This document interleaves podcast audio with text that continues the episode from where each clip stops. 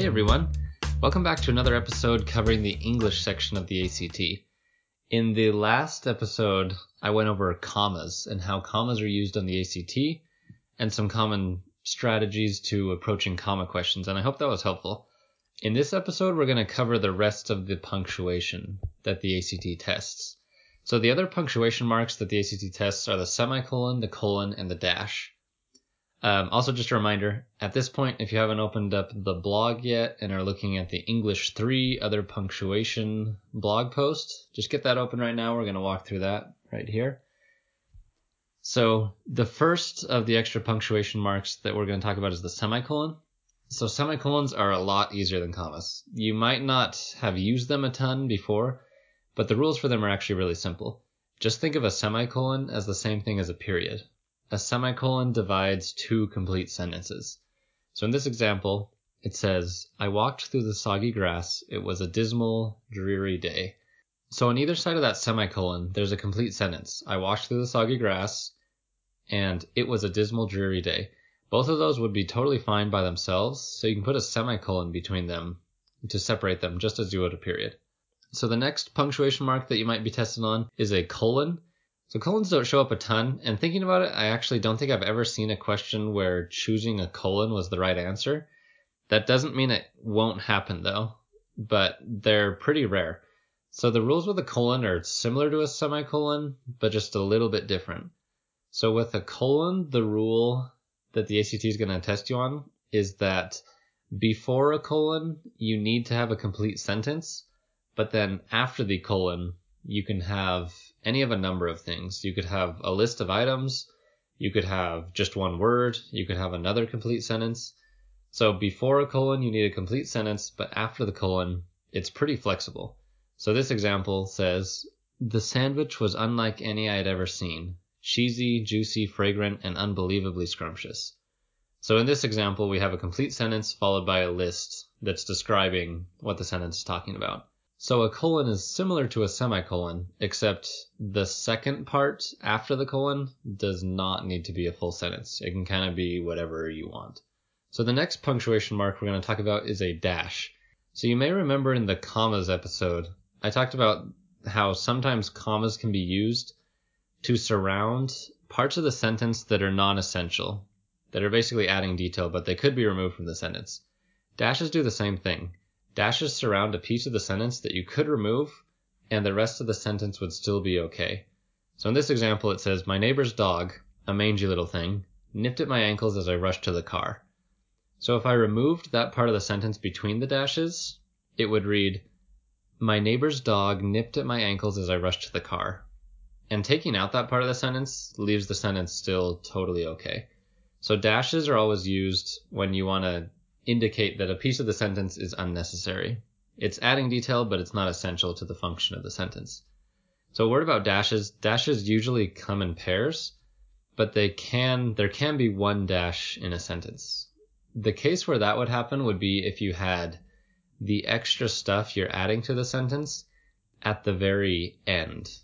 So that would mean you have your sentence and then at the very end of the sentence you're adding a piece of information so you'd have a dash before that extra information. But instead of closing that extra information off with another dash, you would just simply put a period, which kind of replaces the second dash. So dashes usually come in pairs, but there can be one. Okay, so those three, the semicolon, the colon, and the dash, they usually show up together in questions. So you'll usually see a question where you have four uh, answer choices, and three of the four involve one each of these, and we'll look at a couple examples of that. The last punctuation mark, which we'll talk about, the last one that you might be tested on on the ACT, is the apostrophe. Apostrophes don't show up nearly as much as any of these other punctuation marks, but they could still show up, so it's important to know how they function.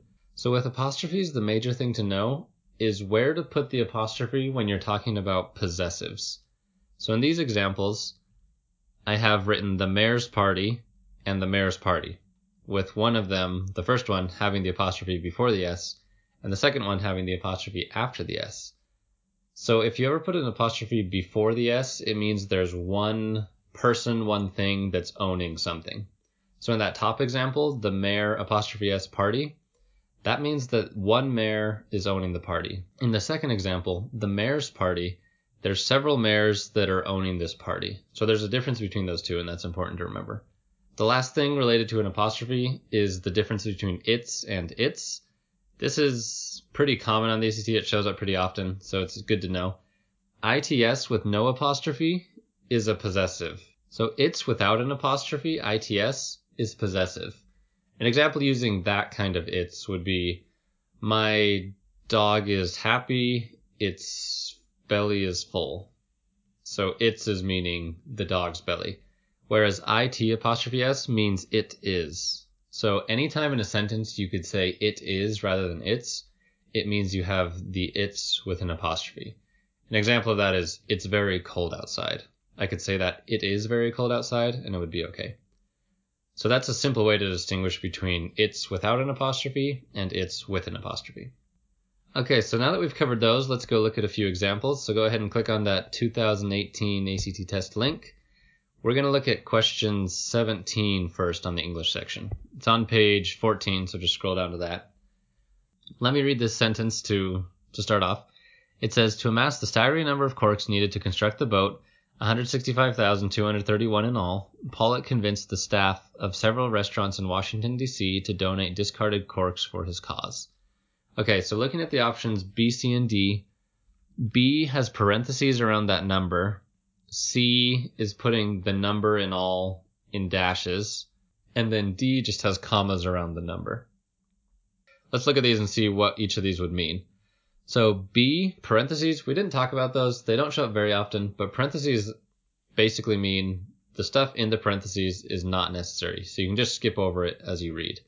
So if we read the sentence skipping over that, it says, to amass the staggering number of corks needed to construct the boat in all, Pollock convinced the staff of several restaurants. So that sounds weird. We can't just skip over that number and keep reading the sentence. So B is out.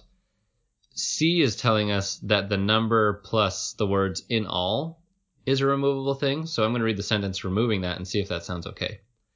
To amass the staggering number of corks needed to construct the boat, Pollock convinced the staff of several restaurants in Washington, D.C.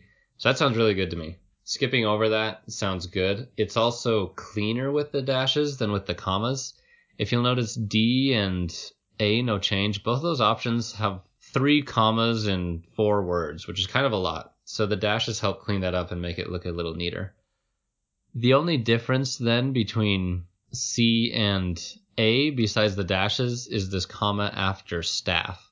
So we talked about this last time, but you don't want to put commas right before prepositional phrases of indicates the start of a prepositional phrase.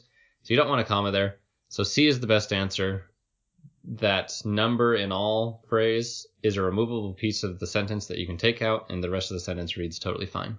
Okay, the next one we're going to look at is number 51. Just scroll on down there. We'll see what's going on here.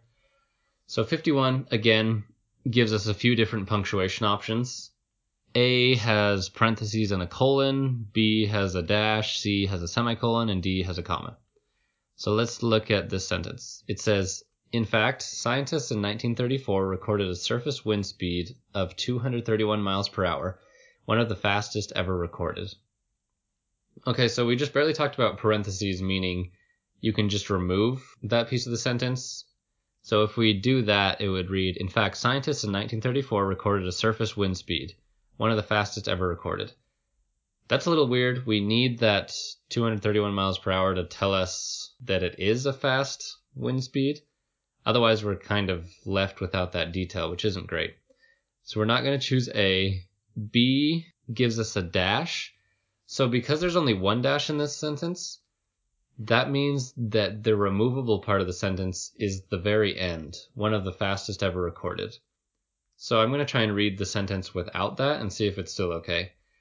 In fact, scientists in 1934 recorded a surface wind speed of 231 miles per hour. So that works. Having the dash there indicating that the last part of the sentence is removable works in this case. So B sounds pretty good. C adds a semicolon, which does not work because one of the fastest ever recorded is not a complete sentence. We would have to have a complete sentence before and after the semicolon. If we add that semicolon, the second part of the sentence is not a complete sentence by itself. And then D, putting two commas around of 231 miles per hour. Again, we're surrounding a prepositional phrase here. Of indicates a prepositional phrase. We're surrounding it with commas, which is something you don't want to do. You want to avoid that. So B is the best answer. It indicates that that last phrase is removable. And we're just going to look at one more example, problem 20. We're going to scroll back up. So 20 introduces us to a little bit of apostrophe stuff. I th- may have mentioned this before, but apostrophes show up maybe once on a test, maybe twice. So this sentence says, he calculated that it would have taken him and one other person more than a 10 years worth of 8 hour days to glue all the corks needed for the boat. Let's see what our options are. So the different options here are either giving you a then versus a than, and they're giving you different forms of the word years. So let's decide then versus than first. Then is a word that indicates sequence in time. Than is a word that indicates comparison. So in this case, you're saying there's more than something. That's a comparison type thing. So we want the word than, which rules out F and J, leaving G and H. So then we just have to decide should the apostrophe in years go before or after the S? And this is a simple question. Are we talking about multiple years or are we talking about one year owning whatever it's owning? So it's kind of strange to think of a year as owning something, but in this case, we're talking about one year's worth of eight hour days. And we're not talking about many years worth of eight hour days.